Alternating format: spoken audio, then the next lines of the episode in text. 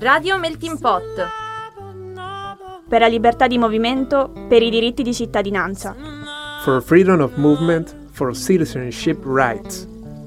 Por la libertad de movimiento, por los derechos de ciudadanía. Pour la liberté des mouvements, pour les droits à la citoyenneté.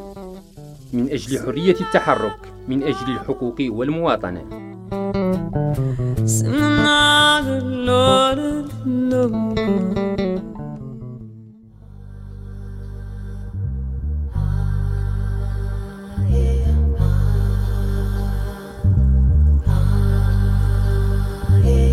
Oggi è l'8 marzo, una giornata di lotta.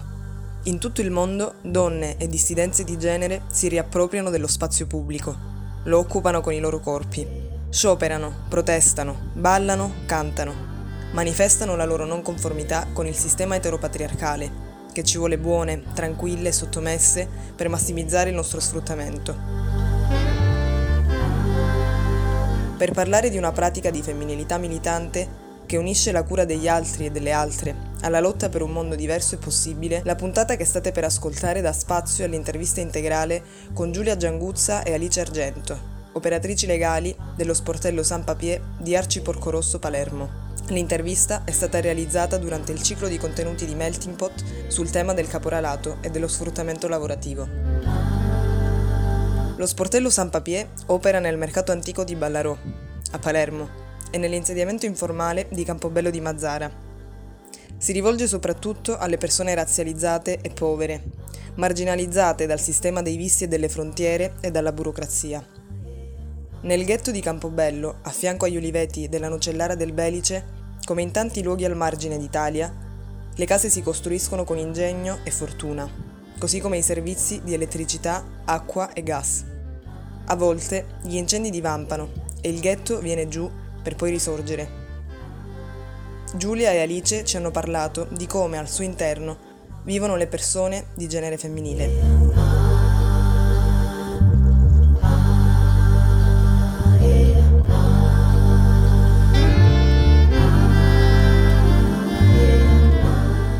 Nell'insediamento informale di Campobello di Mazzara non vivono esclusivamente donne in realtà con background migratorio, ma anche donne italiane che provengono da realtà familiari e sociali molto complesse e anche giovani nate in Italia da genitori privi della cittadinanza italiana. Per quanto riguarda le donne con background migratorio, la loro presenza eh, si concentra, possiamo dire, soprattutto durante i mesi della raccolta, la raccolta dell'olive in questo caso, quindi tra fine settembre e inizio dicembre.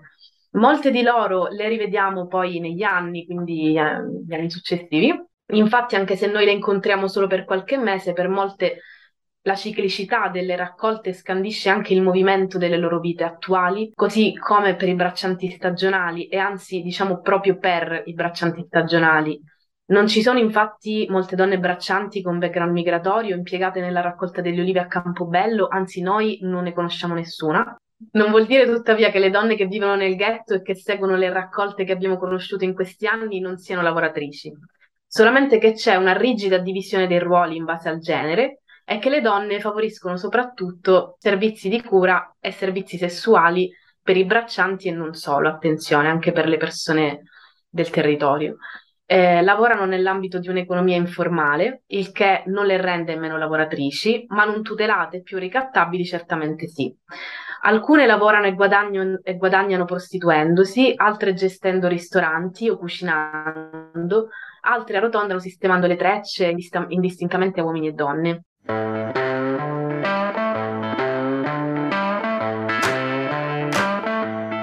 In quest'ultimo anno abbiamo anche assistito al forte incremento del numero di donne italiane dipendenti da crack e altre droghe presa- pesanti che si prostituiscono all'interno del ghetto e qui intervengono altre tipologie di sfruttamento, violenza e discriminazione. In questi casi, ad esempio, oltre all'utilizzo del corpo delle donne come merce e fonte di profitto, vi è anche quella, per così dire, del, del baratto tra prestazioni sessuali e sostanze stupefacenti. Lì dove chi spaccia queste sostanze spesso diventa, eh, tra virgolette, il magnaccio che di fatto costringe, perché di una costrizione si parla se una persona è in astinenza, le persone dipendenti a fornire servizi sessuali a persone terze esterne al ghetto che pagheranno direttamente poi questa persona, direttamente lui.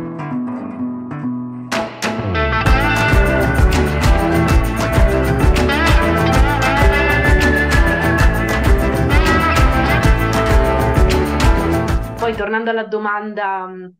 e al punto più generico, ci preme dire quanto in realtà non sia facilissimo per noi come operatrici rappresentare queste donne, le istanze di queste donne e parlare di loro. Sembra quasi di fare un, un'ulteriore violenza senza che siano loro stesse ad autorappresentarsi. È, è difficile parlare di loro, parlare della prostituzione, proprio perché è uno stereotipo razzista molto cons- consolidato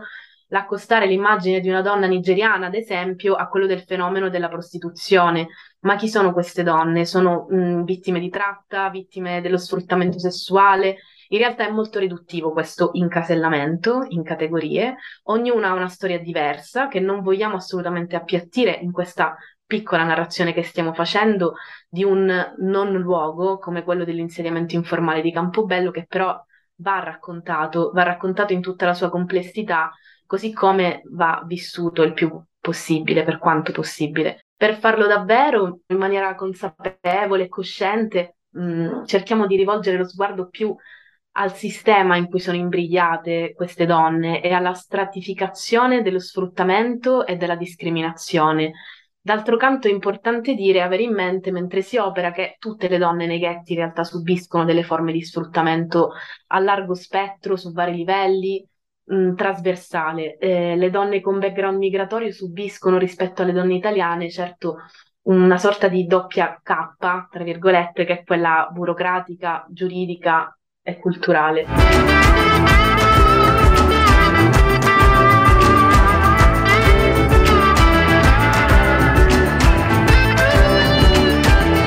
In merito a quello che ha appena detto Giulia, a me è sembrato molto importante da un punto di vista legale dare una prospettiva eh, più specifica in relazione a, a, singoli casi, che poi sono anche più um, di ampio spettro, perché è importante secondo me rappresentare ad esempio in relazione a quanto ha detto Giulia sulle donne spesso di nazionalità nigeriana che eh, seguono i lavoratori stagionali e che quindi arrivano a Campobello nel periodo della raccolta che molte di queste donne, al momento in cui si parla di documenti, fanno, eh, rendono evidente come loro sono già titolari di, un, di uno status di rifugiata o di una protezione sussidiaria. Questo non è altro che un esempio evidente di, del fallimento del sistema stesso che doveva tutelarle, perché nel momento in cui queste donne sono già state riconosciute come rifugiate o titolari comunque di una forma di protezione internazionale come la protezione sussidiaria, è chiaro che ehm, soltanto il riconoscimento di questi diritti, di queste forme di protezione, non fa altro che creare un diritto di carta che è il permesso di soggiorno, che senza nessun'altra forma di tutela o di accompagnamento o inserimento a, a lungo termine sostenibile sul territorio, non, fa, non, non può in nessun modo sostenere queste donne, fornire soluzioni alternative. Mm, perché già il fatto che questo tipo di esigenza stata, sia stata riconosciuta come esigenza di tutela con la protezione internazionale non è sufficiente, ma dovrebbe far capire che era necessario fare un passo in più.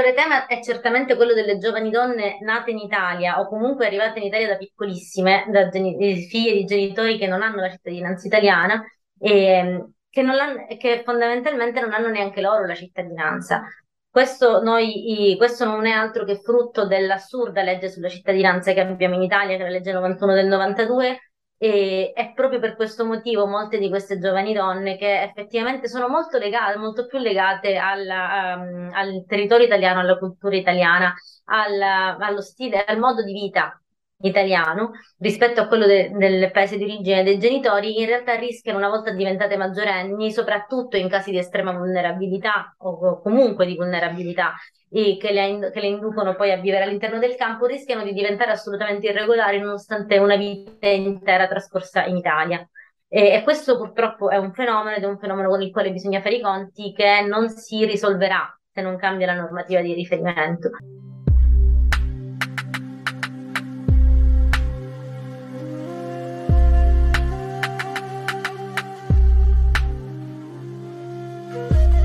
Infine, tra le donne che popolano il campo, sicuramente non mancano anche tutte quelle donne che una volta uscite da luoghi di trattenimento come il carcere, il CPR, si sono ritrovate senza un posto in cui vivere, senza tutele, senza documenti, molto spaventate anche soltanto di rischiare di rientrare in luoghi di detenzione o trattenimento e per questo hanno vissuto come unica soluzione la permanenza all'insediamento informale, nonostante spesso fossero già molto consapevoli dei rischi cui sarebbero state esposte vivendo in quel luogo.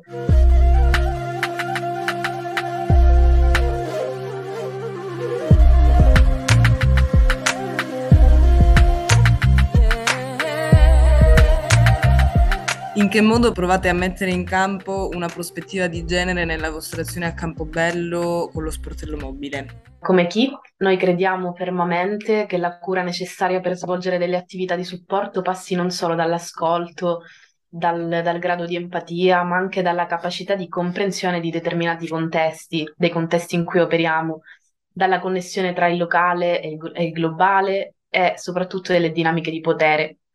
eh, in particolare poi in luoghi così complessi, complessi da comprendere appieno come, come quelli degli insediamenti informali. Eh, per questo motivo il sapere osservare il, il, contesto, avendo bene in mente poi quello che è il concetto di violenza strutturale è fondamentale nel nostro approccio. Eh,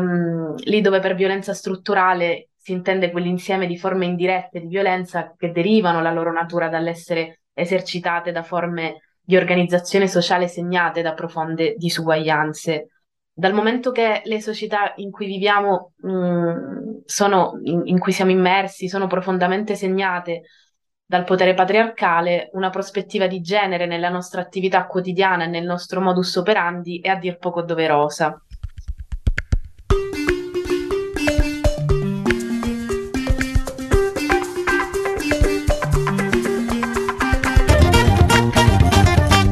All'interno degli insediamenti informali di fatto le donne subiscono un, poi un'ulteriore ghettizzazione, quindi sono doppiamente ghettizzate. Esiste un forte stigma sociale sia nei confronti delle donne con background migratorio che italiane, sebbene lo stigma sia chiaramente di diversa, di differente natura non è rara tra i braccianti e anche tra gli altri lavoratori, alme- perlomeno mh, quelli con cui siamo entrati in contatto in questi anni, la percezione è un po' che le donne che si trovano lì siano in qualche modo più colpevoli degli uomini, ehm, perché nella percezione maschile spesso queste donne magari potrebbero avere facilmente un'alternativa, perché magari il mercato del lavoro ehm, è più accogliente, eh, sarebbe diciamo più accogliente e benevole con le donne data soprattutto la richiesta del, del lavoro di cura. Poi effettivamente poco importano le condizioni di questo mercato, la condizione giuridica delle donne in questione, l'effettiva libertà di scelta o meno di alcune, o viceversa la, la volontà anche di autodeterminarsi in questi spazi, volendo vivere, mh, diciamo, per ragioni proprie, in contesti che per differenti ragioni sono percepiti comunque come più rassicuranti e più liberi del mondo fuori, eh, su questa ultima percezione noi ragioniamo tanto, ragioniamo molto spesso. Eh, perché diciamo abitare il ghetto, viverlo, a volte dà la sensazione di trovarsi in una sorta di gioco di specchi, dove il dentro diventa fuori e il fuori è dentro, e nulla a un certo punto sembra, diciamo, è come appare davvero.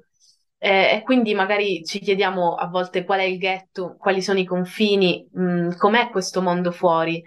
Eh, quindi con queste lenti il ghetto diventa, diciamo, solo un luogo, un paesaggio, ma al ghetto in realtà ci si arriva in un lungo percorso di discriminazione, di esclusione, di criminalizzazione da parte del mondo fuori.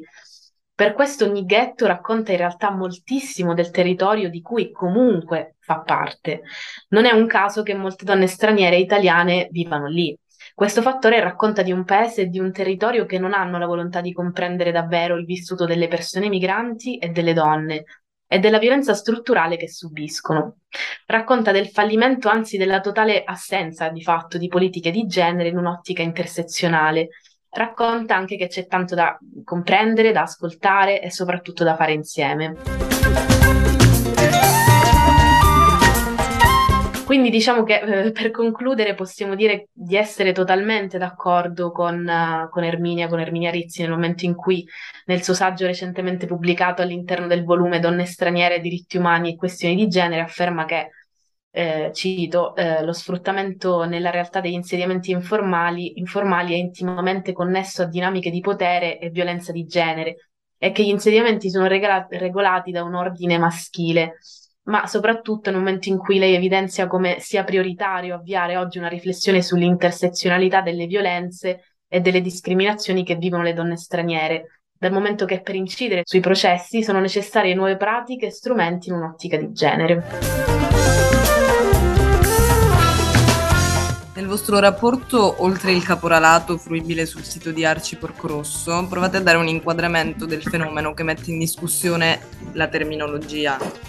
convenzionalmente usata in temi di caporalato e sfruttamento. Dunque, in che senso è importante andare oltre il termine di caporalato? Innanzitutto, noi nel nostro articolo partiamo da una riflessione sulla complessità degli insediamenti informali, che sono dei veri e propri luoghi di abbandono in realtà è che in quanto tali hanno bisogno di, di essere vissuti con una, mm, quello che noi de- definiamo una delicatezza dello sguardo. E in realtà dalla forza derivante anche da questa delicatezza, mm, una forza che si traduce poi nella capacità di creare delle relazioni di fiducia con le persone che seguiamo. Eh, cercare di tenere insieme questa complessità eh, in un unico panorama è fondamentale per cercare di capire davvero per quali motivi si finisce in un insediamento informale, mm, in un ghetto, cosa comporta vivere lì e perché è così difficile poi uscirne, oltre che per immaginare poi nuovi percorsi e soluzioni abitative, abitative o per rispettare semplicemente chi vuole mm, continuare a vivere lì.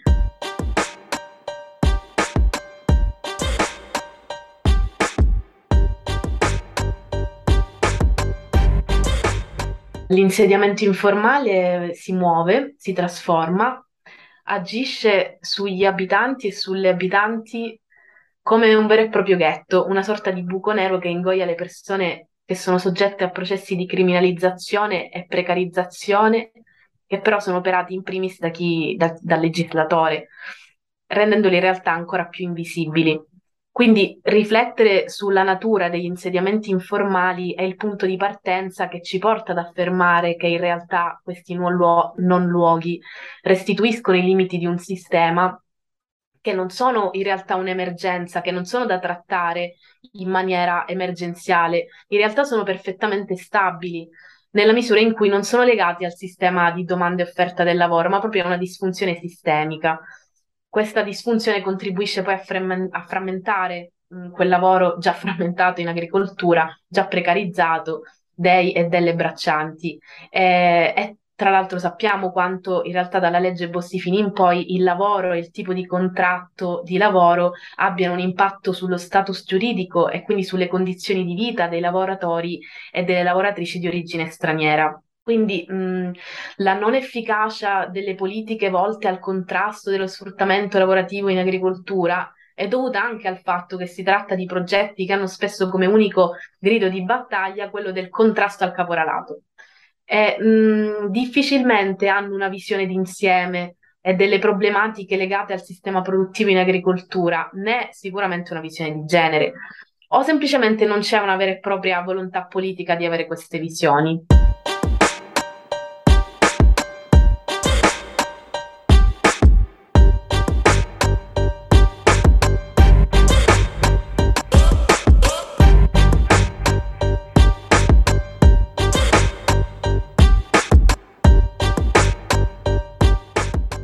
Quindi diciamo in questa, in questa misura eh, che queste riflessioni ci portano ad affermare, ci hanno portato ad affermare in questo articolo che parlare esclusivamente di caporalato è errato e che lo sfruttamento in realtà è del sistema e che l'unica risposta di senso non può essere, cioè, n- non, è, non, non ci può essere una risposta unitaria, ma è sicuramente una risposta articolata su tantissimi livelli che tiene insieme questa complessità di cui parlavamo prima.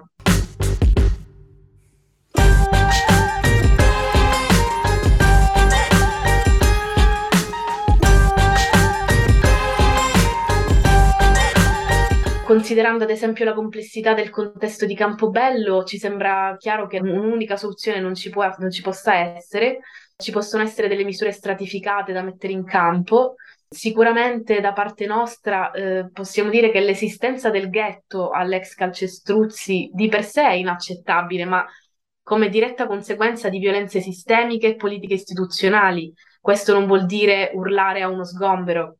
eh, questo, mh, non vuol dire, eh, questo vuol dire rispettare la molteplicità di idee, di desideri, di percorsi di vita, di metodi di guadagno anche, di sopravvivenza di persone che non hanno al- altre alternative. Dunque, ovviamente, ripudiamo le retoriche istituzionali che mirano allo sgombero punitivo, a soluzioni, diciamo,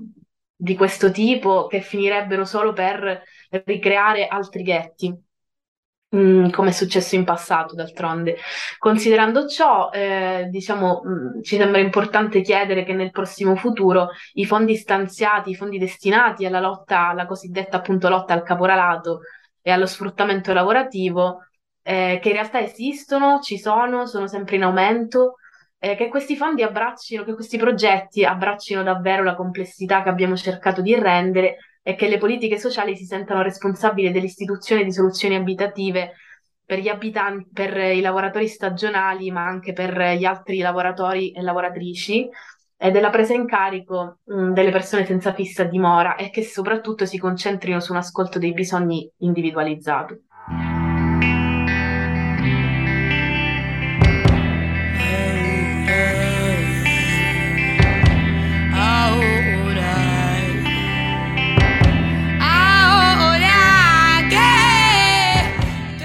Nel momento in cui per avere il permesso devo avere un lavoro, però poi il contratto di lavoro dura tre mesi, i tempi di rinnovo della questura durano un anno, allora come faccio? Lo status legale delle persone e il loro status occupazionale non, non consente spesso di, di, uscire dalle logiche di sfruttamento perché allora mi devo tenere caro comunque qualunque sia il mio lavoro. Cioè, ma tra l'altro è ancora peggio di così perché eh, in realtà crea un indotto del mercato nero e di compravendita di permessi di, di, contratti di lavoro falsi, che ora non so quanto lo direi nelle interviste, lo sottolineerei, però esiste. E fa sì che le, delle persone debbano pagare, oltre che il proprio contratto di lavoro, anche i contributi. Quindi, secondo me, il fatto è che si parla sempre di sfruttamento lavorativo, immaginandosi qualcosa di molto più mh, spettacolarizzato di come è in realtà cioè, magari sono meno le situazioni in cui c'è il, il grande caporale o il datore di lavoro cattivo che, che ti detiene, ti rinchiude, ti detiene il permesso di soggiorno e non te lo dà, quando in realtà la, la, all'ordine del giorno incontriamo tantissime persone che è normale, cioè hanno così in passato magari una volta nella vita o comunque che è successo che abbiano comprato un contratto di lavoro. È molto più complesso di come la narrativa eh, sullo sfruttamento lavorativo, insomma, agisce e crea contenuti in realtà mh, mm, non molto nocivi a tutto il discorso, perché non si, non si inquadra bene il punto.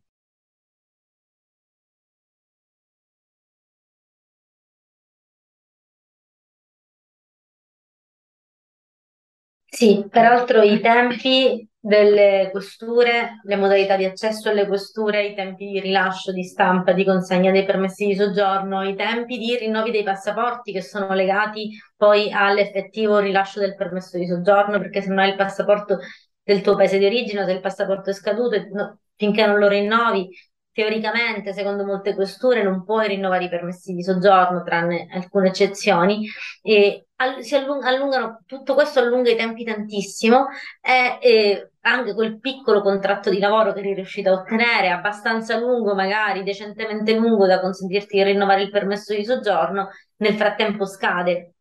Quindi tutte le procedure legate alla regolarizzazione e ai rinnovi dei permessi di soggiorno spesso non aiutano, anzi in qualche modo incrementano il rischio di sfruttamento lavorativo delle persone.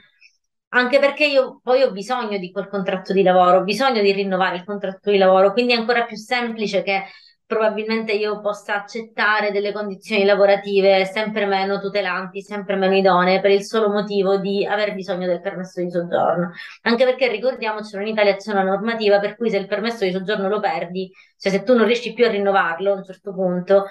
riottenere un permesso di soggiorno dopo è veramente difficilissimo.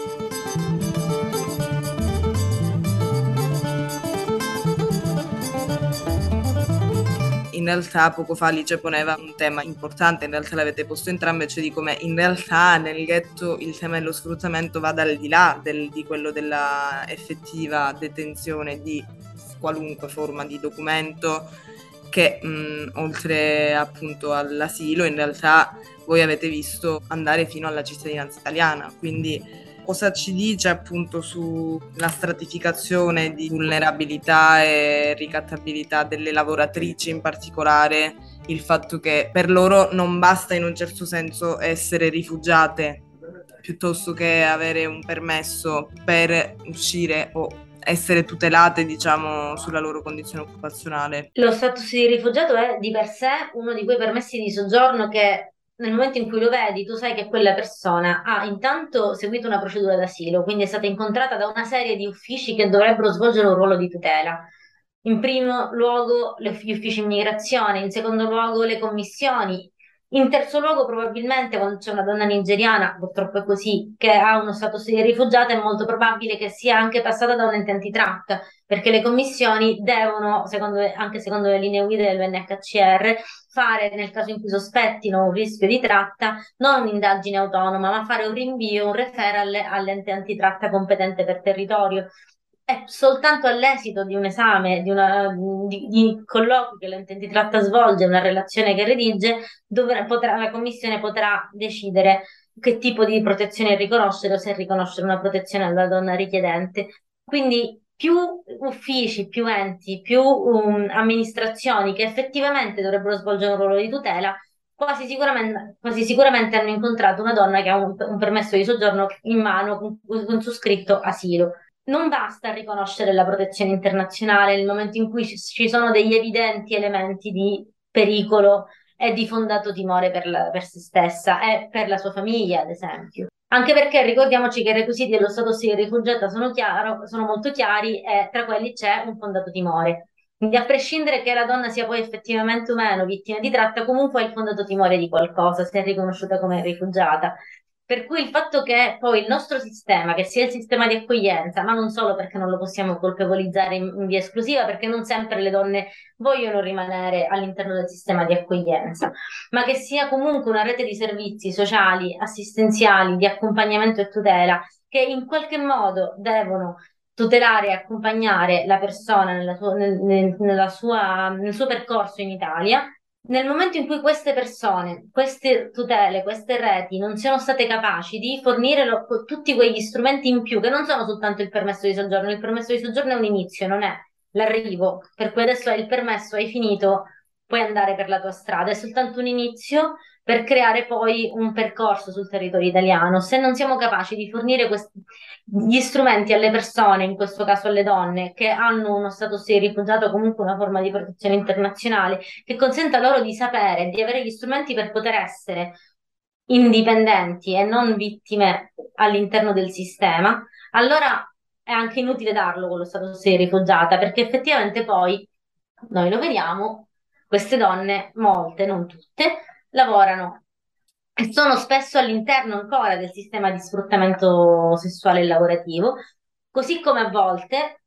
eh, anche se non sono più in, un, in una situazione di pericolo, anche se hanno finito ad esempio di pagare il loro debito, è anche vero che ti dicono, ma io so fare solo questo. E nessuno mi ha dato nessuno strumento per fare altro, devo vivere, devo prendermi cura di me stessa, devo prendermi cura della mia famiglia nel mio paese e quindi so fare soltanto questo e rimango in questo mercato nonostante non sia quello che voglio.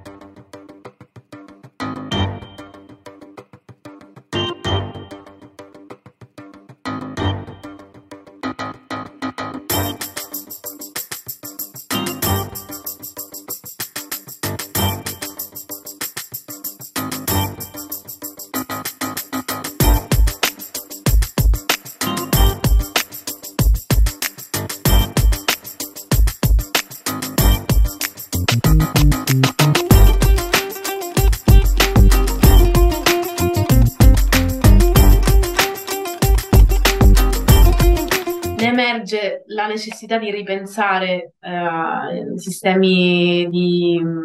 di, accoglienza, di protezione per donne eh, in particolare vittime di tratta, in chiave sicuramente meno assistenziale, eh, che non vedano la donna esclusivamente come vittima, eh, ma in cui si costruiscono insieme dei mm, percorsi per l'autonomia, con delle regole magari anche meno rigide, eh, con una necessità veramente di tanta, tanta mediazione, non solo linguistica, ma anche culturale, che spesso viene banalizzata. Eh, un ripensamento, diciamo, totale de- di questo settore. La tua domanda, peraltro, era su questo, ma se non ricordo male, era anche su, su tutto il resto, cioè anche eh, su quelle donne che, ad esempio, hanno o non hanno un permesso di soggiorno che esuli dalla protezione internazionale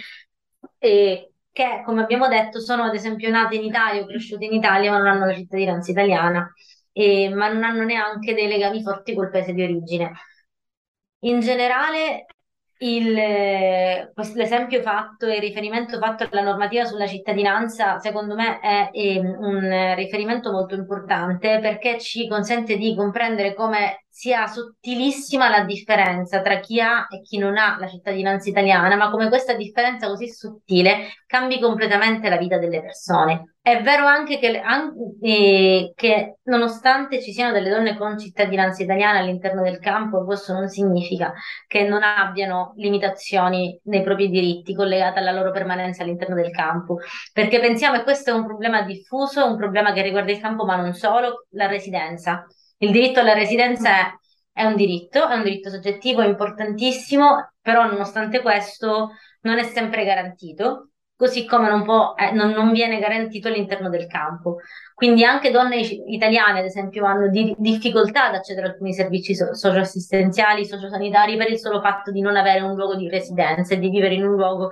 dove non possono regolarizzare la propria permanenza sul territorio. Quindi la cittadinanza è sicuramente un discrimine, è sicuramente una linea sottile oltre la quale hai molti più diritti, però anche le donne che hanno la cittadinanza all'interno del campo hanno delle limitazioni.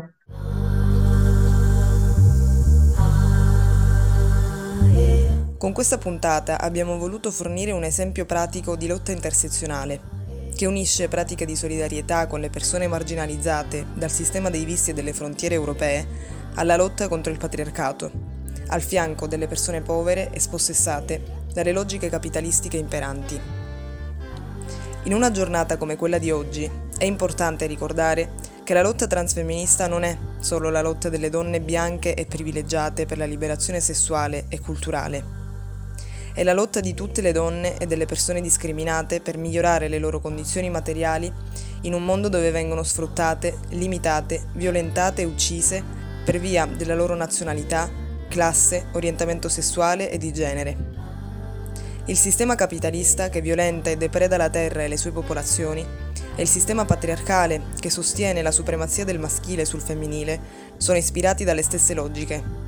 quelle della violenza e del dominio di un certo nucleo di individui che opprimono la maggioranza della popolazione mondiale attraverso il controllo delle risorse materiali e finanziarie, la violenza e la guerra, l'autoritarismo e le democrazie di facciata. La nostra lotta per la giustizia climatica, economica, sociale e di genere è una lotta unica e l'8 marzo prende vita.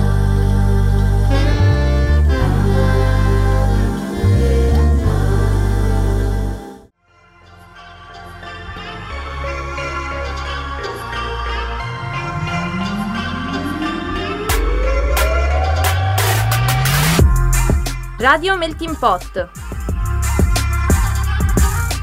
Seguici su meltingpot.org e i nostri canali social. Follow us on meltingpot.org and our social media channels. Síguenos en meltingpot.org y por nuestras redes sociales.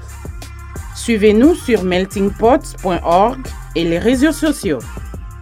من خلال الموقع meltingpot.org يمكنكم متابعة قنواتنا على مواقع التواصل الاجتماعي.